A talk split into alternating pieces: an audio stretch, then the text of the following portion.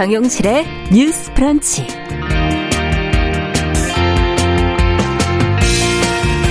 안녕하십니까. 정용실입니다. 요즘 어린 친구들과 말이 통하지 않는다면서 고민하는 분들 많으시죠? 아, 누구나 청소년기를 거치면서 신조어 유행어를 써본 경험들이 있는데 어쩐지 요즘 청소년들의 말은 좀 어렵게 느껴집니다. 자, 오늘 주간 똑똑똑에서 말을 줄이고 어려운 유행어를 생산하는 청소년들의 문화 또 세대 간의 언어 격차에 관해서 이야기 나눠보겠습니다.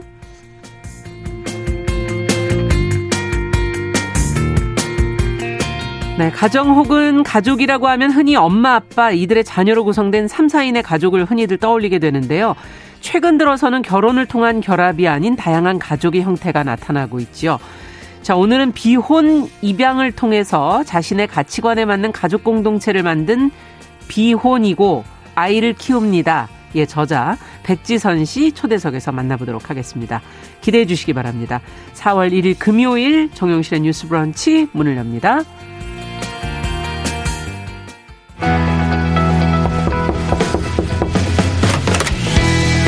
청년 여성의 눈으로 세상을 봅니다. 정용실의 뉴스 브런치 주간 똑똑똑. 네, 어, 왜 쉬다가 나타났나 방송 들으시면서 그러실 것 같아요. 좀 아팠어요. 근데 안 걸리시는 게 좋을 것 같아요. 어, 멀쩡히 살아 돌아왔고요. 예. 오늘 금요일 첫 코너 주간 똑똑똑으로 문을 열어보겠습니다. 아, 청년 여성들의 시각으로 다양한 주제 다뤄보고 있습니다. 오늘도 두 분이 자리를 해주셨어요. 계간 홀로 이진송 편집장 안녕하세요. 안녕하세요. 반갑습니다. 청소년 페미니스트 네트워크 위티의 최유경 활동가 안녕하세요. 네, 안녕하세요. 반갑습니다.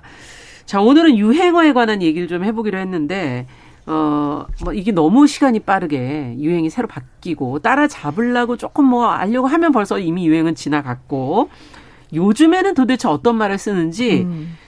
두 분이 아실래나? 두 분도 이제 조금 지나지 않았는데 솔직한 네. 얘기를 좀 들어보고 싶은데. 네. 제가 뭐 최근에 들어본 거로는 어쩔 TV 네. 뭐 방송에서 본 거긴 하지만요. 네, 네 사실 네. 저도 최경 활동가 네, 저 20대 초반인데도 음. 사실 아직 잘 모르겠는 이걸 쓰는 게 맞는 건지 아닌 건지 그래서 네. 어제 이제 초등학교 교사인 친구한테 혹시 상담하셨어요? 네, 무슨 유행어 쓰냐 여쭤봤는데 네. 이제 약간 말씀하셨던 어쩔 TV나 뭐 아. 푸푸르 핑퐁 이런 뭐라고요? 모르겠어요.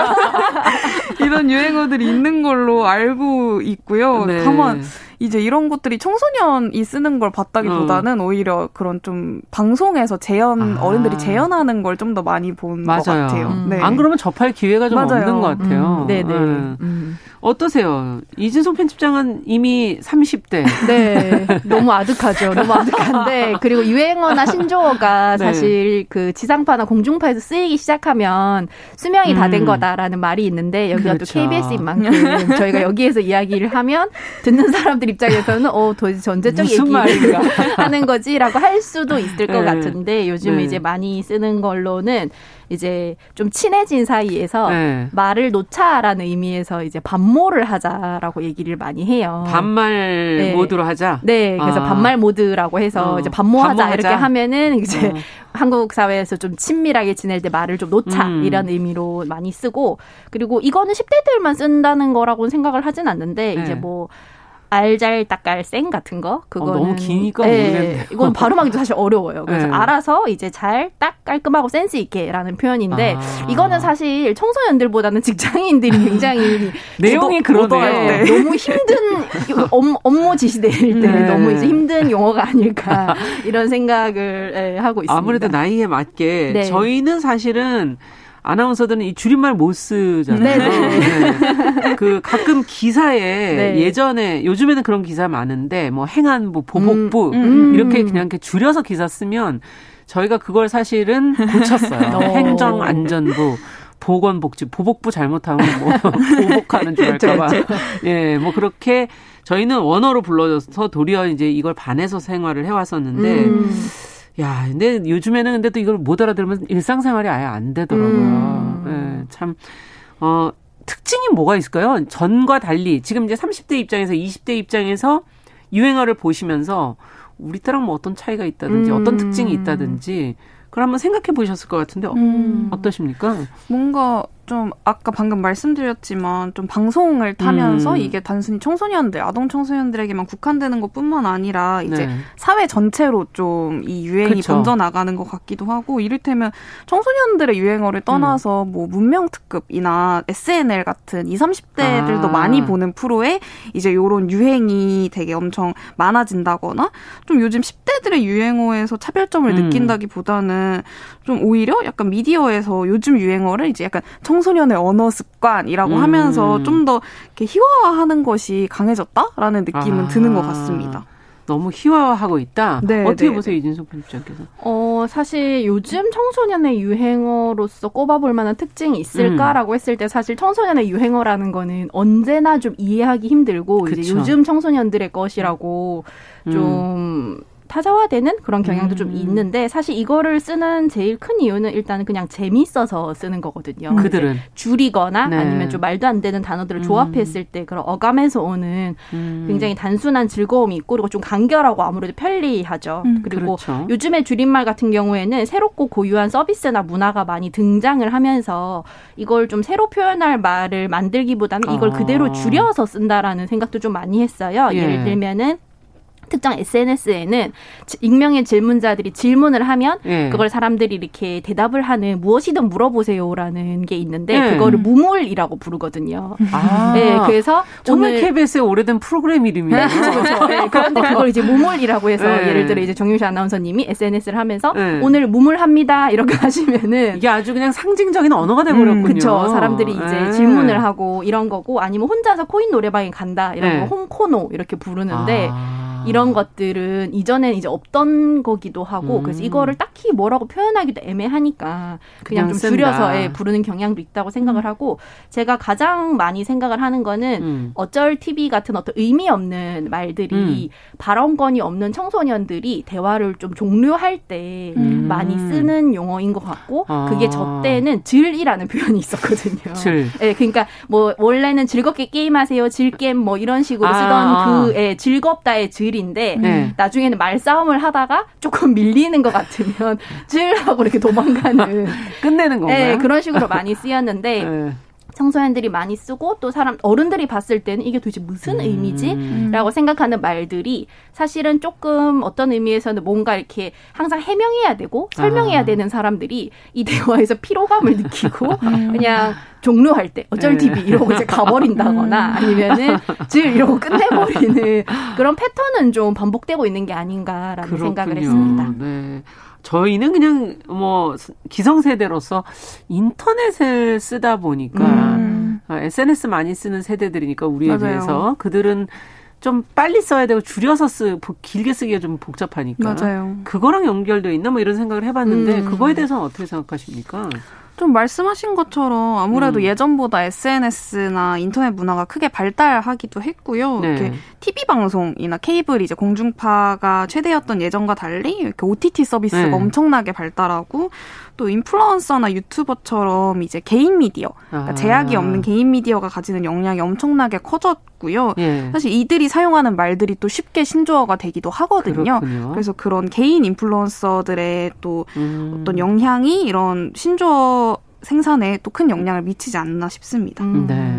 어떻게 보세요? 그러니까 사실 미디어가 발달을 하고 새로운 매체가 나타나면 음. 그것에 맞는 형식의 언어 체계나 이런 음. 음. 유행어들이 나온다고 생각을 해요. 예를 들면 예전에 전보 같은 경우에는 열 글자 안에 아, 그렇죠. 네, 이걸 내용을 쳐야 되다 보니까 맞아요. 사람들이 그 열 글자 안에 내가 상대에게 네, 전달해야 되는 어. 그런 음. 미션들이 있었거든요. 예. 이제 그리고 제가 예전에 핸드폰 스마트폰 이전에 핸드폰을 쓰던 시절에는 문자 메시지를 또 길게 음, 쓰면 맞아요. MMS로 넘어 넘어가서 요금이 비싸지니까 맞아요. 또 몇자 안에 우겨 넣어야 되는. 그 전에는 또 삐삐는 그 문자가 아닌 형태로 네 숫자로 숫자로 넣어야 네, 되는 거였으니까. 그렇게 해서 항상 예. 그런 식의 좀 매체가 바뀌면 아. 그거에 적합한 다른 형식의 좀 변이들이 나타나는데 이것은 좀 어느 어떤 의미로는 좀 좀 좀 자연스러운 거라고 음. 보거든요. 네. 그러네요. 매체에 맞춰서. 근데 사실 기성세대도 젊었을 때를 생각해 보면 유행어를 썼었어요. 음. 특히 어릴 때, 젊을 때 우리끼리만의 언어를 썼었던 것 같은데 이 줄임말을 포함한 유행어 그때 왜 젊을 때는 쓰게 될까? 음. 어, 그게 앞서는 뭐, 어, 편하기 때문에 어, 줄이니까 뭐, 간, 간, 재미있기 때문에 뭐 이런 얘기를 지금 몇 가지 해주셨는데 개인적인 생각을 한번 경험을 얘기해 주시면서 한번 의견을 주신다면 좋겠네요. 사실 저 같은 경우에는 제가 이제 신조어를 음. 썼던 경험들을 돌이켜 보면 어떤 뭐, 걸 써보셨어요?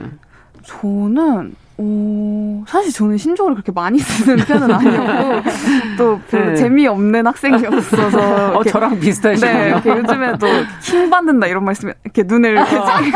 그런 말을 왜 써? 아니, 킹 받는다는 건 또 뭐예요? 약간 화가 난다? 네, 열받는다. 열받는다. 이제 킹 받는다라고 네. 하는, 하더라고요. 네. 이거 같은 경우는 제 주변 20대들도 많이, 많이 쓰는데, 네. 그러니까 이게 사실은 이승철 시장 말씀하신 것처럼 네. 그런 글자 수 제한 같은 것들이 아직도 SNS에 요즘에 있거든요. 뭐 아. 트위터 140자라거나 이거는 옛날에 아, 그쵸, 그쵸. 이제 제한이 아직도 이어지고 있는 거고, 음. 인스타 같은 경우에도 글자 수 제한이 있어서 어. 좀 그런 네, 그런 것들을 음. 쓰던데, 사실 저는 그럴 때마다 항상 이렇게 째려보는 역할이었어가지고, 크게 막 엄청 써본 경험은 없는데, 음. 다만, 네. 썼다고 생각해 보면, 그냥 주위 친구들이 쓰니까?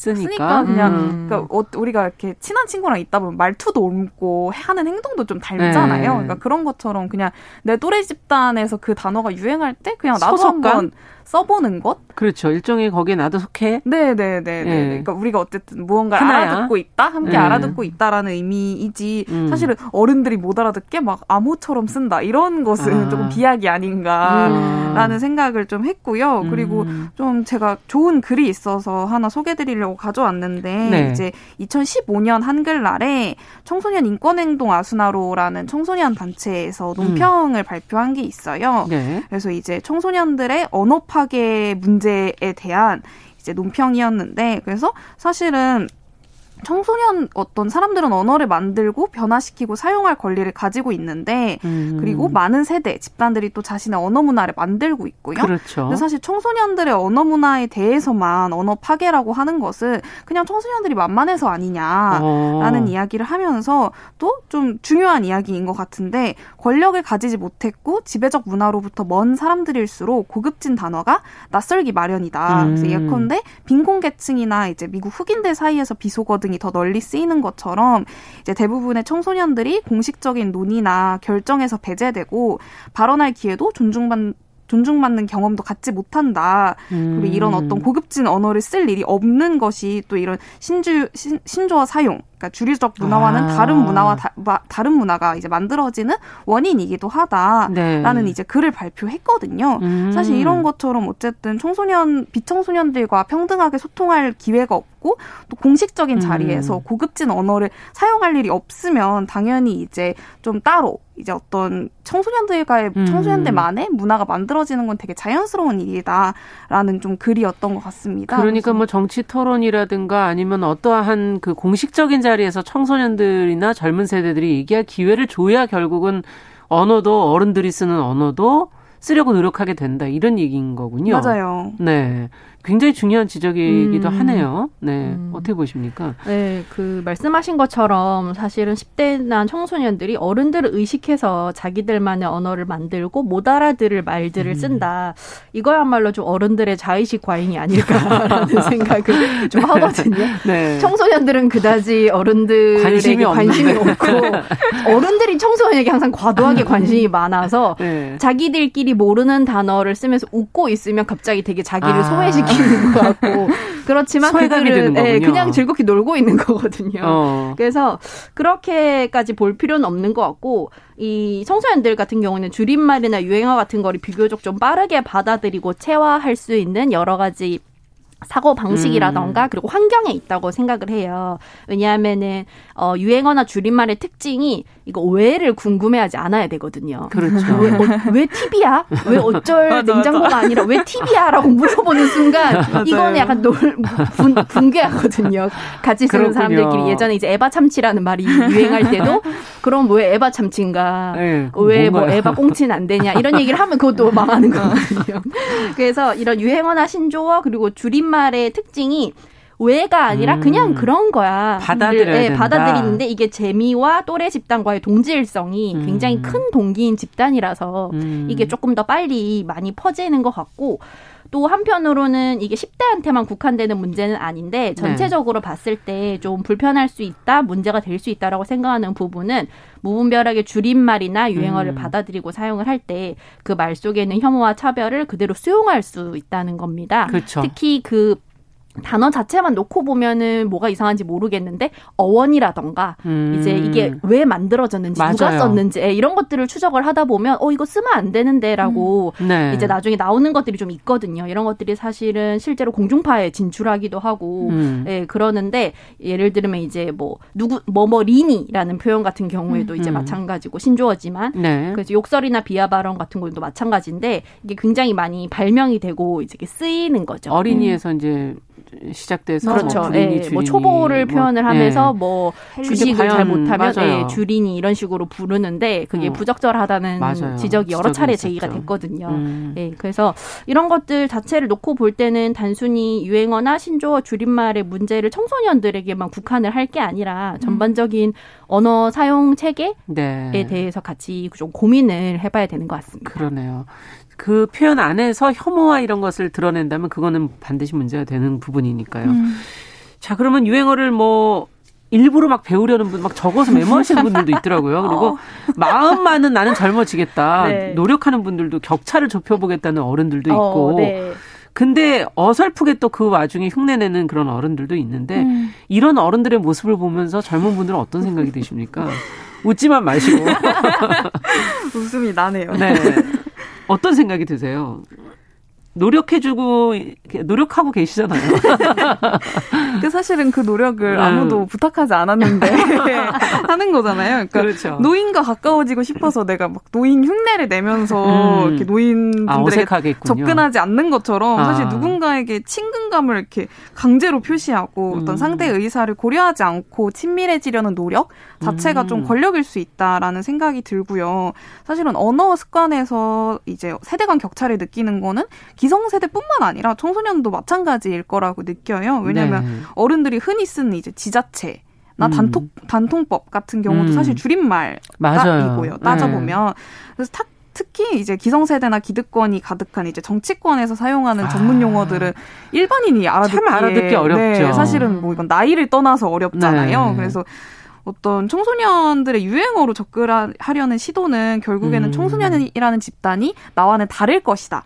라는 타자와에 가깝다고 여기고요. 음. 사실 그냥 친해지고 싶다. 혹은 내가 이 사람이 마음에 든다. 이 음. 청소년과 가까워지고 싶다라고 하면 굳이 청소년임을 고려하지 않고 내가 음. 처음 보는 사람에게 어떤 안녕하세요. 전 음. 누구입니다라고 소개하듯이 음. 막 그럴 때 어떤 이제 그냥 본인이 처음 만나는 타인을 대할 때처럼 이제 예의를 갖춰서 음. 존중하는 태도로 친밀감을 표시하면 된다라는 네. 말씀 좀 드리고 싶습니다. 네. 네. 어떻게 보세요? 어, 근본적으로 중요한 건 어떤 언어를 쓰느냐보다 음. 상대를 어떤 태도로 대하는가라고 생각을 하거든요. 네. 청소년들도 또래 집단과의 재미와 유희를 위해서 줄임말을 쓰지만 음. 그런 것들을 다른 세대와 이야기할 때는 막 무분별하게 쓰진 않아요. 음. 자기네들끼리 네. 써도 갑자기 대뜸 줄임말이나 유행어를 지르진 않거든요. 음. 그게 어떻게 보면 좀 그런 청소년의 모습이 미디어 같은 데서 과잉 묘사되는 음. 부분들이 음. 있는데 신조어나 유행어 앞에서 좀 헤매는 어른들이 이제 이제 자신이 젊지 않다는 사실에 좀 충격을 받고 또 그런 자신을 좀 귀엽게 표현하려고 예. 좀 오버하는 경향도 저는 음. 좀 있다고 보거든요.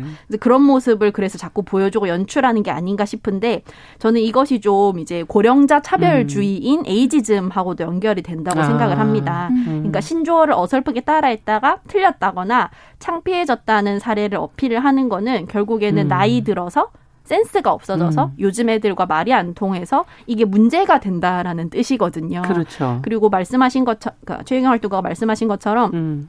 내가 좀 이렇게 친근하게 어, 청소년들에게 다가가겠다. 나는 마음만은 젊어. 음. 이렇게 하는 것들이 사실 조금만 바꿔보면은 난 마음만은 뭐 사장이야.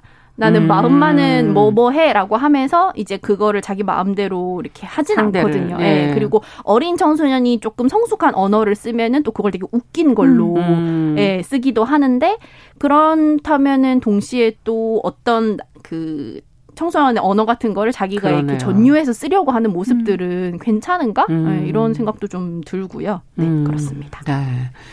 자, 그렇다면 이제, 어, 어른들의 여러 가지 그 상황을 저희가 이제 이해해 보려고 이런 질문을 드렸었는데, 음. 그 안에서 이제 문해력에 관한 지적들이 교육계에서도 지금 최근에 많이 나오고 있고, 음. 올바른 언어 습관을 갖기 이전에 이제 다른 것들이 먼저 이제 교육되어지거나 학습되어지는 경향이 있어서 이 부분은 어떻게 좀 노력을 해야 할지 음. 과연 문해력은 필요 없는 건가 하는 뭐 음. 근본적인 질문에서부터요 네. 두 분께 한번 드려본다면 사실 문해력이 중요한 문제이기는 하지만 동시에 이것이 왜 청소년들에게 제기되느냐라고 음. 했을 때 우리 사회가 청소년들을 교정해야 하는 존재 교육해야 하는 존재로만 보고 있기 때문에 제기되는 아. 문제는 아닌가 라는 생각이 좀 들고요. 사실은 네. 줄임말이나 신조어가 막 19살까지는 쓰고 20살부터는 안 쓴다. 이런 것도 아닐 뿐더러 그렇죠. 이제 사용해보지 않은 사람도 없을 텐데요. 음. 사실 저번 주에 저희가 코너에서 다뤘던 갑질도 갑질. 사실은 네. 신조어인 것처럼 신조어가 예. 이미 사회 현상을 설명하는 용도로 쓰이고 음. 있기도 한데요. 사실 현재는 뭐 성인인데 내가 10대 때 유행어를 썼다고 유달리 막 문해력이 낮은 것도 아닐 뿐더러 아. 사실은 올바른 언어 습관이라는 말 자체가 어. 른들의 입맛에 맞게 편집된 말은 아닌지 아. 누가 무엇을 옳은 언어로 지정하고 있는지에 대한 질문이 필요하다고 생각하고요. 예. 이제 동시에 이제 이진호 편집장님께서 말씀해 주셨던 아까 어떤 혐오 표현과 신조어가 결합되는 문제들에 예. 대해서는 사실은 이제 청소년들의 책임이 아니고 미디어나 사회의 책임이 있다라고 그렇죠. 느끼는데요. 음. 왜냐하면 음. 이제 대학 커뮤니티인 에브리타임이라는 음. 이제 커뮤니티에서 혐오 표현을 규제하지 않아서 굉장히 문제가 제기된 음. 적이 있었거든요. 네. 이제 에브리타임 내에서 굉장히 공공연한 여성이나 어린이에 대한 음. 혐오 표현이 엄청나게 많았는데 그것을 에브리, 에브리타임 이제 회사에서 규제하지 않고 그냥 내버려 음. 두는 거죠.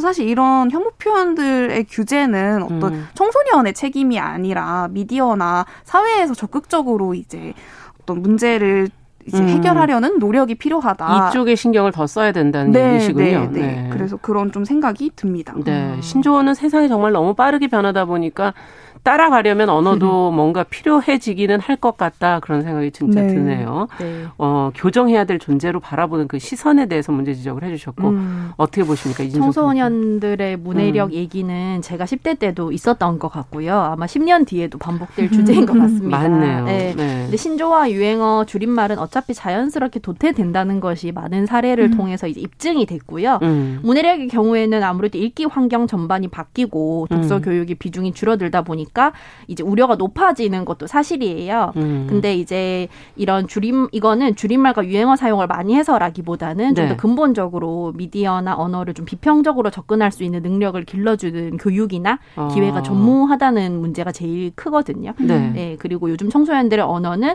좀 디지털 언어 위주로 발달하는 경향이 있습니다. 맞아요. 그래서 문해력이라고 했을 때 뭔가를 보고 이해하는 능력이 반드시 글뿐만 아니라 영상이나 이미지 음. 그리고 이걸 다루는 것 것까지도 확장을 해서 볼 수 있거든요. 네. 왜냐하면 요즘엔 영상 정보나 이미지 정보가 굉장히 많기 때문에 그걸 또 잘 다루고 있죠 젊은. 네, 그렇죠. 음. 그래서 영상과 이미지 교육의 음. 어떤 독해력에서는 또 훨씬 앞서 있기도 해서 음. 기존의 언어나 표현 체계와 많이 달라진 것이 또 큰 차이거든요. 음. 그래서 이런 어떤 어, 부분적인 문제들로 금, 어, 지금 있는 문제들을 다 아. 원인을 돌리기보다는 음. 그것보다 좀 더 근본적인 차원에서 문제 해결에 대한 접근이 필요하다고 음. 생각을 합니다. 언어의 문제가 결국은 문해력하고는 조금은 무관하지 않느냐는 음. 지금 지적해 주시면서 디지털 언어는 도리어 발달했다.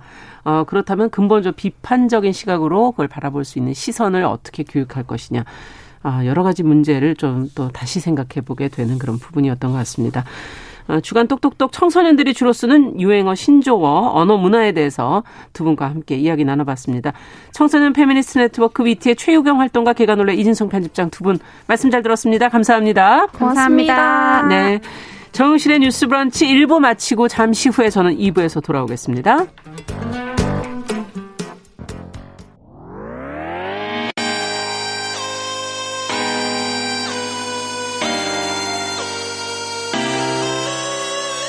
어떤 사람들은 삼루에서 태어났으면서 자신이 삼루타를 친 것처럼 생각하며 살아간다라는 음. 말이 있어요.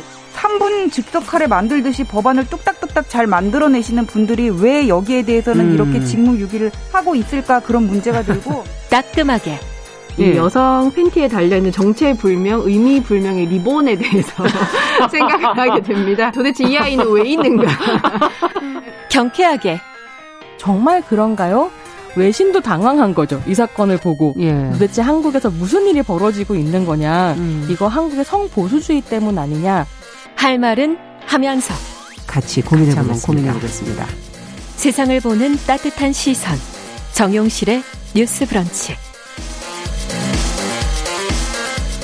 네, 정용실의 뉴스 브런치 듣고 계신 지금 시각 11시 31분입니다. 자, 이번에는 다양한 분야에서 활동하는 여성들 만나보는 시간이죠. 금요 초대석 시간입니다. 어, 입양이라고 그러면은 뭐 그 자체만으로도 어려운 커다란 도전이다 이렇게 생각하시는 분들이 많으신데 오늘 이분의 이야기를 좀 듣고 나면 생각이 어떻게 바뀌실까 궁금해지네요. 자, 비혼인 상태에서 두 아이를 입양해서 양육을 하면서 자신의 경험, 가족관, 입양 등에 관한 생각을 책으로 펴낸 분이죠. 비혼이고 아이를 키웁니다. 저자 백지선 씨 오늘 전화로 만나보도록 하겠습니다. 안녕하십니까?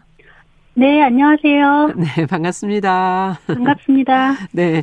실제로 뵈야 되는데 오늘 이렇게 전화로 좀 만났어요. 네. 어, 비혼이시고 입양한 딸 지금 둘을 키우고 계시다고 앞서 말씀을 드렸는데 언제 입양을 하셨고 지금 아이들은 어떻게 되나요? 2010년과 2013년에 입양했고요. 예. 첫째는 초등학교 6학년, 둘째는 3학년입니다. 아, 그렇군요. 어, 왜 그랬냐라는 질문을 많이 받으셨을 것 같은데, 왜라는 질문. 왜, 어떤 계기로 비혼 입양을 이렇게 결정하게 되셨나요? 네, 그 우리나라의 입양률이 낮아서 음. 가정을 갖지 못하고 보호시설에서 자라는 아이가 많다는 걸 원래부터 알고 있었거든요. 네.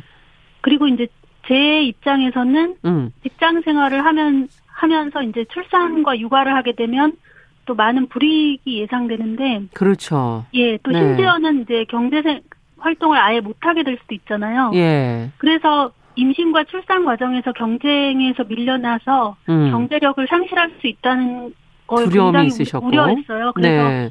그래도 이제 육아는 다른 사람의 도움을 받거나 아이 돌보미를 고용할 수가 있는데 음. 출산을 하게 되면 무조건 몇 개월 이상 쉬어야 되고 예. 더 오랫동안 또 일을 쉬게 되면은 아예 일을 못 하게 될 수도 있잖아요. 예.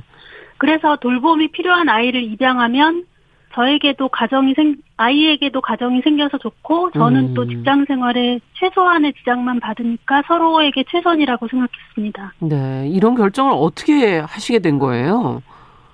그냥 언제 그냥 갑작스레 그렇게 직장 생활 하시면서 결정을 하신 건가요? 아니면은 개인적으로 오랜 시간 고민을 하셨던 건가요? 그러니까 저는 직장 생활을 하면서 아이를 꼭 키우고 싶었는데 음. 그거에 대해서 이제 오랫동안 생각 하고 고민한 과정에서 음. 또 보호시설에서 자라는 아이들의 실상을 또 알게, 알게 되면서 되고. 예 네. 그런 생각을 하게 된 거죠. 네, 지금 보호 대상 아동 보호시설에서 있는 아이들 이렇게 표현을 해주셨는데 법적으로는 뭐 어떻게 돼 있는 건가요? 보호 대상 아동이라 그러면 어떻게 정의되고 있는 겁니까? 양육자와 분리돼서 국가의 보호를 받는 대상을 보호 대상 아동이라고 하고요. 네. 그 양육자와 분리된 이유로는 처음부터 양육을 포기한 케이스가 있고 어. 또 일시적으로 양육이 어려워서 그 보육원에 맡기는 경우 네. 그리고 아동학대로 분리된 경우가 있는데 이제 최근에 네. 그 기존에는 사실 아동학대가 발생해도 분리를 잘 안 했는데 요즘에는 음. 이제 여론이 일어나다 보니까 정부에서 적극적으로 분리하는 추세고요. 예, 예. 그런데 그렇게 양육자와 분리된 아동 중에서 음. 부모가 이제 친권을 포기한 경우에만 입양이 가능한 거죠. 아. 그러니까 아무리 오랫동안 보호시설에 있어도 친권을 포기하지 않으면 예예. 그러면은 보육원에서 내내 살다가 아. 그 보호 종료 아동이 되는 케이스가 그런 경우거든요. 아 그렇군요. 그러니까 친권을 네네. 포기 여부가 굉장히 중요하네요. 입양을 가게 되는 데는. 네네. 네 그렇군요. 자 먼저 절차적인 것이 참 궁금한데 입양이 예전에 굉장히 까다로웠잖아요. 입양 네. 절차 자체가 특히 1인 가구가 입양 절 입양을 하는 거는 어렵지 않습니까? 그 보호 대상 아동 입양이 네. 그 대상 아동에 비해서 입양률이 낮았기 때문에 그 음. 부분은 오히려 빨리 2006년 12월 말에 말부터 비혼자가 입양 특례법에 의한 입양을 할 수 있게 됐거든요. 그러니까 2006년부터 예, 2006년 12월부터요. 그러니까 예. 보호 대상 아동을 입양하는 건 2006년 12월부터 가능해졌고, 아. 근데 이제 사적인 관계에서 예. 가령 그 홍석천 같은 분이 누나의 아이들을 입양했잖아요. 네, 예, 예, 예. 그런 경우에 친양자 입양은 작년 말부터 그 그게 고시가 가능해졌군요. 예, 예. 아. 그러니까 입양률이 낮기 때문에 아마 입양을 활성화하는 차원에서 비혼 입양이 진작에 된 것 같아요. 네. 네네. 그렇군요. 생각보다 오래 전부터 가능했네요. 2006년부터. 그래서 제가 2010년에 그 입양할 수 있었던 거죠. 네. 아, 그렇군요. 자, 뭐, 이 비혼자의 그, 어, 친양자 입양은 이제 어쨌든 가능해진 거는 1년이 안 됐고, 어, 남성, 여성 이거는 상관없습니까? 1인 가구의 경우에? 법적으로는 아무 제약이 없는데 네. 입양 심사를 까다롭게 하잖아요. 특히나 비혼자한테. 네, 입양 심사 과정은 어떠셨어요? 최근에도 좀 지루한 절차였다 이렇게 쓰셨는데. 그러니까 지루한 게 중요하다기보다는 예. 그 입양 절차가 오래 걸리는 게그 음. 그 아이들이 그만큼 입양되는데 오래 걸리니까 아이들한테 해로운 거죠. 어, 어떤 면에서요? 기다리고 있어서요? 아이들이 예. 보통 낯가림이 5, 6개월에 시작되거든요. 예. 그러니까 5개월 전에 입양되면은 적응에 아. 거의 문제가 없는데 네. 5, 6개월이 지난 후에 입양되면은 입양 서로 적응하는 게 좀 힘들어요. 시간이 걸리는군요. 아. 예, 예. 낯가림 전에 입양을 할 수 있으면 좋은 거군요. 예, 예. 예. 아, 이거는 정말 생각을 못 해봤네요. 그 제가 첫째랑 둘째가 그 부분에서 완전히 달랐거든요. 첫째는 네. 석 달째 입양하니까 아무런 낯가림이 없고 막 첫날부터 너무너무 잘 적응했어요. 예. 근데 둘째는 그 당시에 입양 특례법이 개정돼서 이제 절차가 굉장히 오래 걸리다 보니까 아. 10개월에 입양했거든요. 아. 그래서 너무너무 적응이 힘들었죠, 처음에. 어, 어떤 점이 힘들었습니까? 그러니까 아이가 낯가림이 심하면은 음. 원래 보통 애들도 그냥 엄마가 처음부터 키우는 아이도 음. 낯가림이 심해질 때는 엄마가 잠시만 떨어지면은 울고 불고 막 그러거든요. 맞아요. 화장실도 예. 못 가죠. 예, 예, 맞습니다. 어. 근데 그 시기에 이제 그 위탁모가 키우던 애가 이제 떨어져서 입양 가정에 온 거잖아요. 아. 그러니까 아이가 불안이 극에 달해서 막 아그라그를 쓰면서 오는데 예. 그거를 그 진정시키는데 아주 아주 오랜 시간이 걸리는 거죠. 아, 그렇군요. 이건 굉장히 과학적인 얘기네요. 네네. 입양 심사 과정이 그러면 둘째 경우는 왜 이렇게 길어졌나요? 얼마 정도 더 걸린 건가요? 첫째 때에 비해서? 그러니까 첫째 때는 석 달이 걸린 거고 음. 두 번째는 이제 10개월이 걸린 거죠. 아, 그 이게 그 시간이 굉장히 중요한 거네요. 가정법원의 심사를 거쳐야 되는데 원래 음. 법원 일이 그렇게 빨리빨리 진행이 안 되잖아요. 네. 네. 그리고 그 법원에서 지정한 뭐 심리 검사를 받고 아. 법원 조사관이 파견되고 아. 예 그런 식의 절차들이 많이 있어요. 입양 심사 까다로운 건 또 중요한 부분도 있지만 또 이 아이의 입장에서 봤을 때 입양돼서 적응하는 과정에서의 문제가 또 생길 수 있다라는 지적을 해주셨어요. 네. 네. 그러니까 심사를 빨리빨리 하는 게 좋죠. 그러니까 검증은 까다롭게 하되 기간은 좀 단축하는 방향으로 가는 게 좋겠다. 이런 얘기시네요. 네네. 네, 그렇군요. 야, 근데 이, 이제 사실 입양이라는 게 이런 절차의 문제도 있지만 본인의 마음가짐이라든가 경제적인 면이라든가 또 가족 간에서의 그 어떤 서로 간의 설득의 문제라든가 준비의 문제라든가 이런 것도 있지 않을까요? 어, 본인은 비혼자, 어떠셨어요? 예, 네. 비혼자를 보, 입양을 볼 때는 이렇게 경제력을 굉장히 중시하는데요. 네. 저는 이제 완전 흑수저 출신이에요. 그래서 어려서부터 네. 경제력을 갖는 게 굉장히 중요하다고 생각했어요. 예. 그래서 아이를 처음 입양할 때 제가 만으로 36살이었는데 네. 당시 같은 연령대에 비해서 제 소득과 재산은 중상위권에 속했거든요. 어, 별 문제는 예, 없으셨겠네요. 예, 그래서 비혼 허변 그 비혼 입양이 허가가 된 거죠. 예. 그리고 그 입양 심사를 할 때 가족 상담이 필수예요. 음. 그러니까 가족의 동의를 받는 게 필수기 때문에 예. 평상시에 가족 간의 관계를 잘 구축해 놓는 게 중요하고 음. 저는 성인이 된 다음에 가족 관계를 강화하는데 이제 노력을 기울여서 음. 저희 오빠와 저희 여동생이 음. 굉장히 적극적으로 지지하고 아. 가족 가족 상담에 참여해서 그 육아를 적극 지원하겠다고 얘기를 해서 제가 입양을 할 수 있었던 거죠. 음. 실제로도 많이 도와주십니까 가족들이? 네, 저희 어머니와 예. 여동생은 예. 뭐 같이 키우다시피 하고 아. 저희 오빠는 이제 좀 멀리 살아서 자주는 못 봤는데 예. 그 아이 옷하고 선물도 보내주시고 책 음. 그 선물 정도가 아니라 그 저희 조카가 쓰던 음. 그 옷하고 책하고 맞아요. 장난감을 전부 다 주니까 제가 돈이 안 들었어요. 아 맞아요. 그 굉장히 가까운 분 중에 먼저 키운 분이 계시면 정말 좋은데. 네네. 그런 역할을 해주신 거군요, 오빠께서. 네네. 네. 그리고 이사할 때마다 항상 와서 도와주고. 음. 가족 간의 그 관계가 굉장히 중요하군요. 또 입양을 해나가는 데는. 네. 어, 어차피 가족이 도와주지 않으면 처음부터 입양 허가가 되지 않습니다. 아, 그렇군요. 자, 올해 따로 살아온 그 이성과의 결혼보다 입양의 성공률이 훨씬 높을 것 같다. 이렇게 지금 얘기를 하셔요. 그렇게 적고 계신데, 직접 키워보니까 맞, 맞다고 보십니까? 어떻게 하셨, 어, 생각하신 그대로인가요? 네네. 어, 저는 그 연애를 할 때도 그 정서적인 만족감이나 어떤 친밀감이 제가 가장 원하는 거였거든요. 네. 그런데 그런 부분에 있어서도 아이를 키우는 게 훨씬 만족스럽고, 음. 그, 사실 수십 년 이상 따로 산 남녀가 만나서 서로 사귀는 게 더 어려운 문제라고 생각하거든요. 아. 아이는 아기 때부터 양육하기 때문에 네. 훨씬 더 적응이 쉽고 더 친밀하고 더 가까운 관계가 될 수 있는 것 같아요. 예. 아, 이런 생각은 좀 남다르신 생각 아니에요? 주변에서는 뭐라 그러시나요? 좀 굉장히 남, 남다르신 생각인 것 같은데.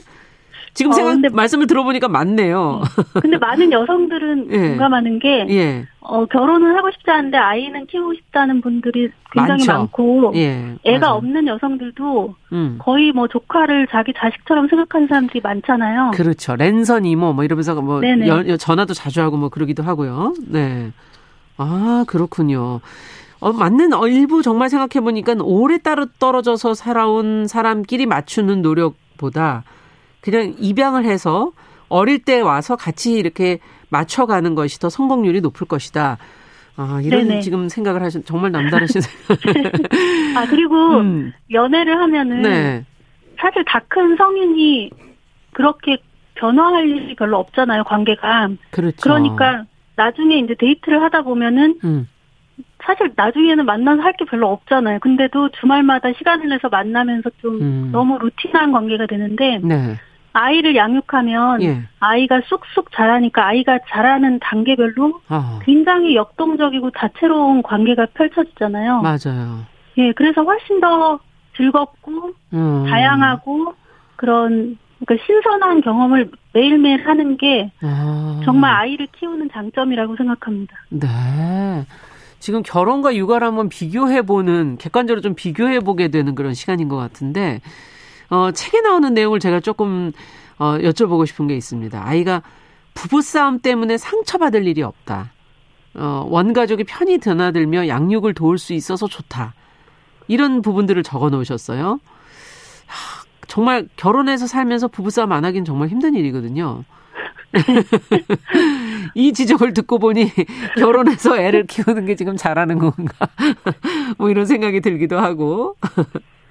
어떠세요? 너무 나쁜 사례, 극단적인 사례하고만 비교하시는 건 아닌가요? 우리나라의 그 높은 이혼율을 생각하고 예. 또 이혼을 안 해도 별로 사이가 안 좋은 부부가 많잖아요. 예. 예, 그 비율을 생각했을 때 제 그게 별로 극단적인 견해는 아닌 것 같고, 음. 그러니까 제 입장은 뭐냐면 음. 부모 자식 관계는 절대적인 관계잖아요. 그렇죠. 예, 근데 남녀 관계는 사실 절대적인 관계는 아니잖아요. 그렇죠. 언제든지 또 헤어질 수도 있는 관계긴 하죠. 예, 그 남녀 네. 간의 연애 감정이라는 것 자체가 어. 참 오래 가기가 참 힘든 감정이잖아요. 예. 근데 그 남녀 간의 연애 감정에 아이들의 삶이 휘둘린다는 게 부당하다고 생각했거든요. 어. 아이들은 절대적으로 안정된 환경에서 자라야 되는데 예. 그게 그 부부 관계에 따라서 좌우되면 안 된다는 거죠. 음. 하, 정말 이렇게 생각하니까 결혼해서 아이를 낳는 게 갑자기 겁이 난다는 생각을 하실 것도 같은데 근데 결혼만이 정답은 물론 아니지만 네네. 좋은 결혼 생활을 할 수도 있을 텐데 그게 너무 어려울 것 같다는 혹시 두려움을 가지신 건 아닙니까? 제가 두려움을 가진 거는 직장 생활과 육아를 병행하는 부분이었거든요. 아, 그게 안 될 것 같다. 네네. 왜냐하면 주변 사람들을 보면 남편이 아무리 좋아도 음. 워킹맘이 육아를 하는데 친정엄마가 더 도움이 되는 거예요. 맞아요. 그러면 아이를 함께 키우는 게 남편이 아니고 친정엄마면 어. 아예 처음부터 결혼을 할 필요가 없잖아요. 네. 처음부터 그냥 엄마랑 같이 사는 게 더 나은 거죠. 예, 그러네요. 듣고 보니까. 설득당 하시는 것 같아요. 아, 그런 입장에서 생각을 해보신 거군요. 그러니까 일이 제일 중요하다, 일단. 직장 생활을 계속 경제를 어느 네네. 정도는 꾸려가야 된다. 굉장히 네. 필요한 거죠, 생존에. 네.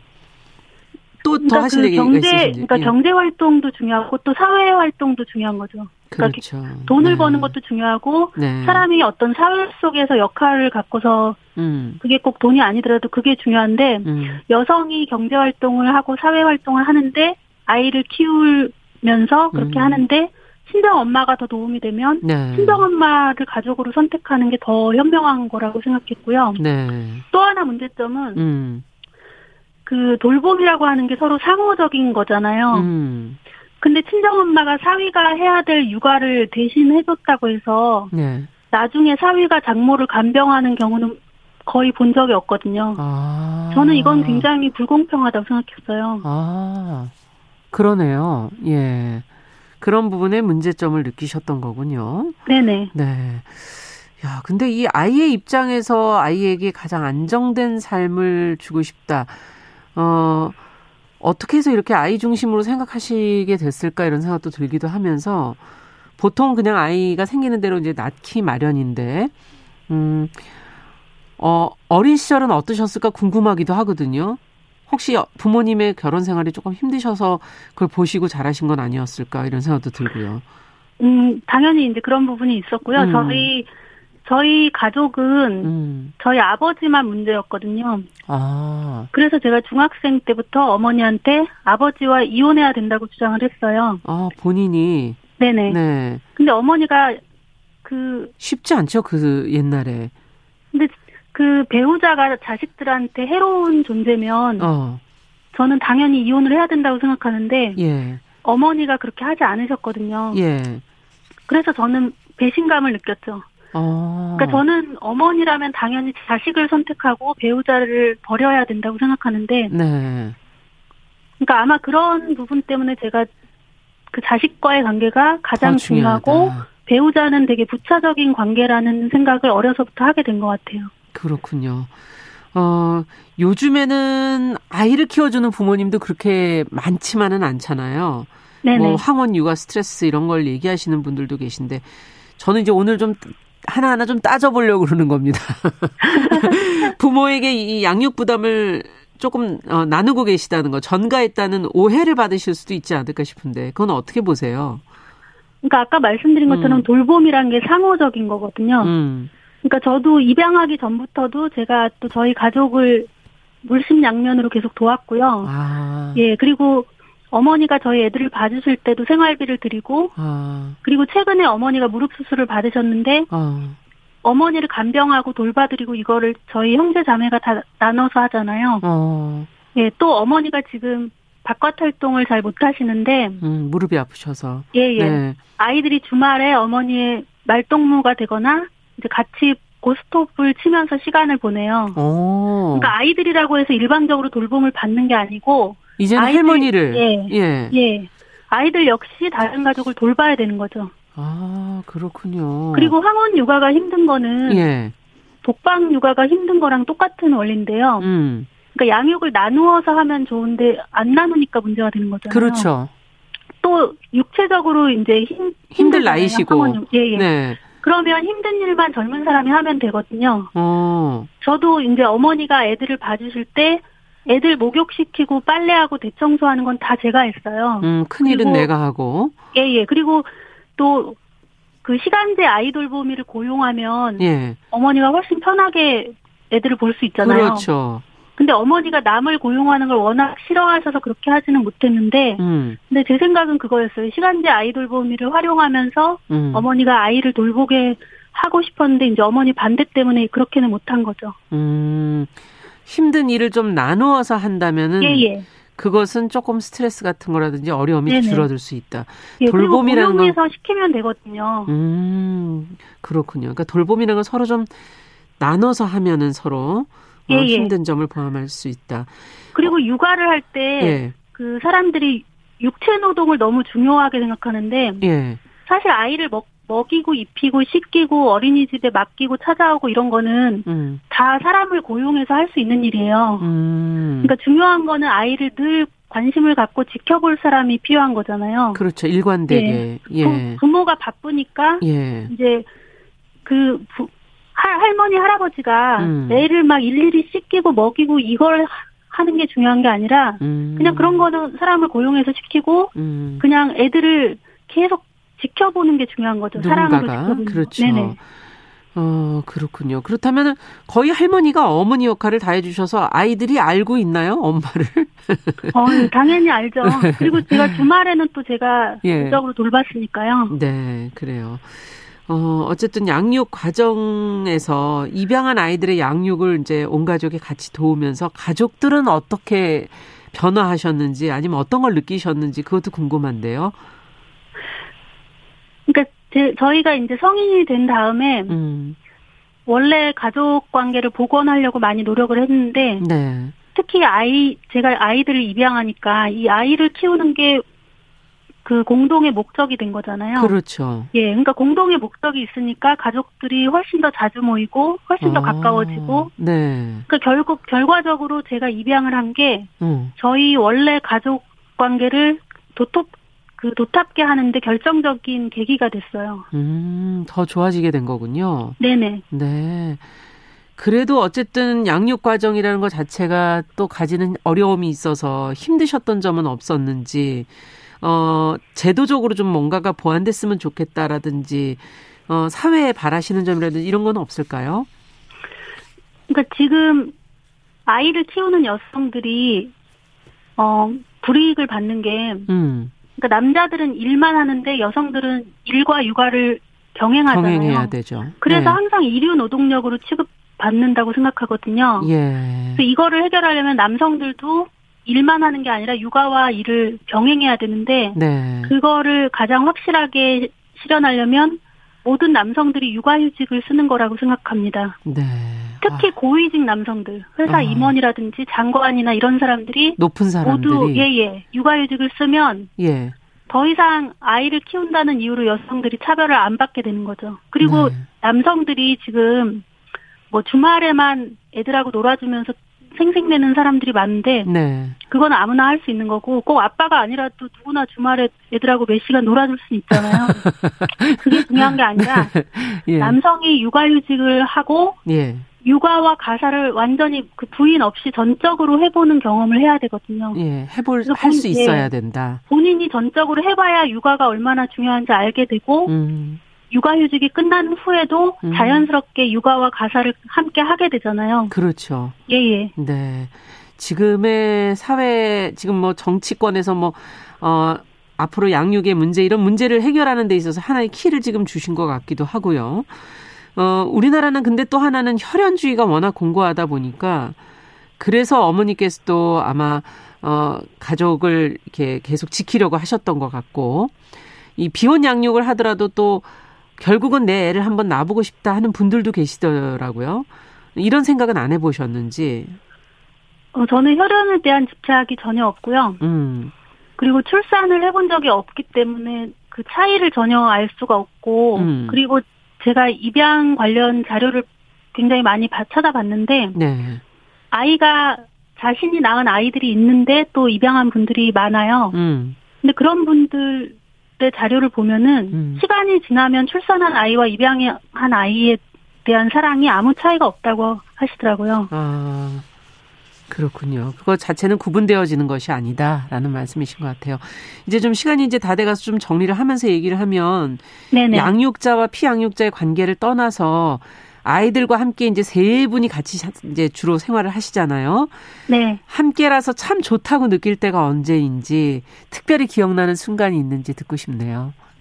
그 특별히 기억나는 순간보다는 이게 사람이 혼자 있을 때도 있고 음. 혼자 있고 싶을 때도 있고 함께 어울리고 싶을 때도 있는데 네. 제가 아이가 또 두 명이다 보니까 이 세 사람의 관계가 예. 혼자 있고 싶을 때는 언제든지 혼자 있고 또 둘이 놀고 싶을 때는 또 둘이 어울리고 또 셋이 함께 다 놀고 싶을 때 놀고 이게 너무나 자유로운 거예요 그때 그때 아, 단 둘이 아니니까 예, 예.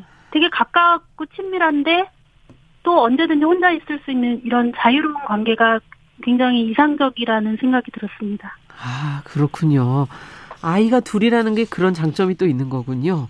네네. 네. 앞으로도 또 부부가 음. 아이 하나를 키우는 경우도 그런 식의 세 사람의 그 조합이 예 또 그런 만들어질 수 있겠네요. 가능할 것 같고요. 네네. 네.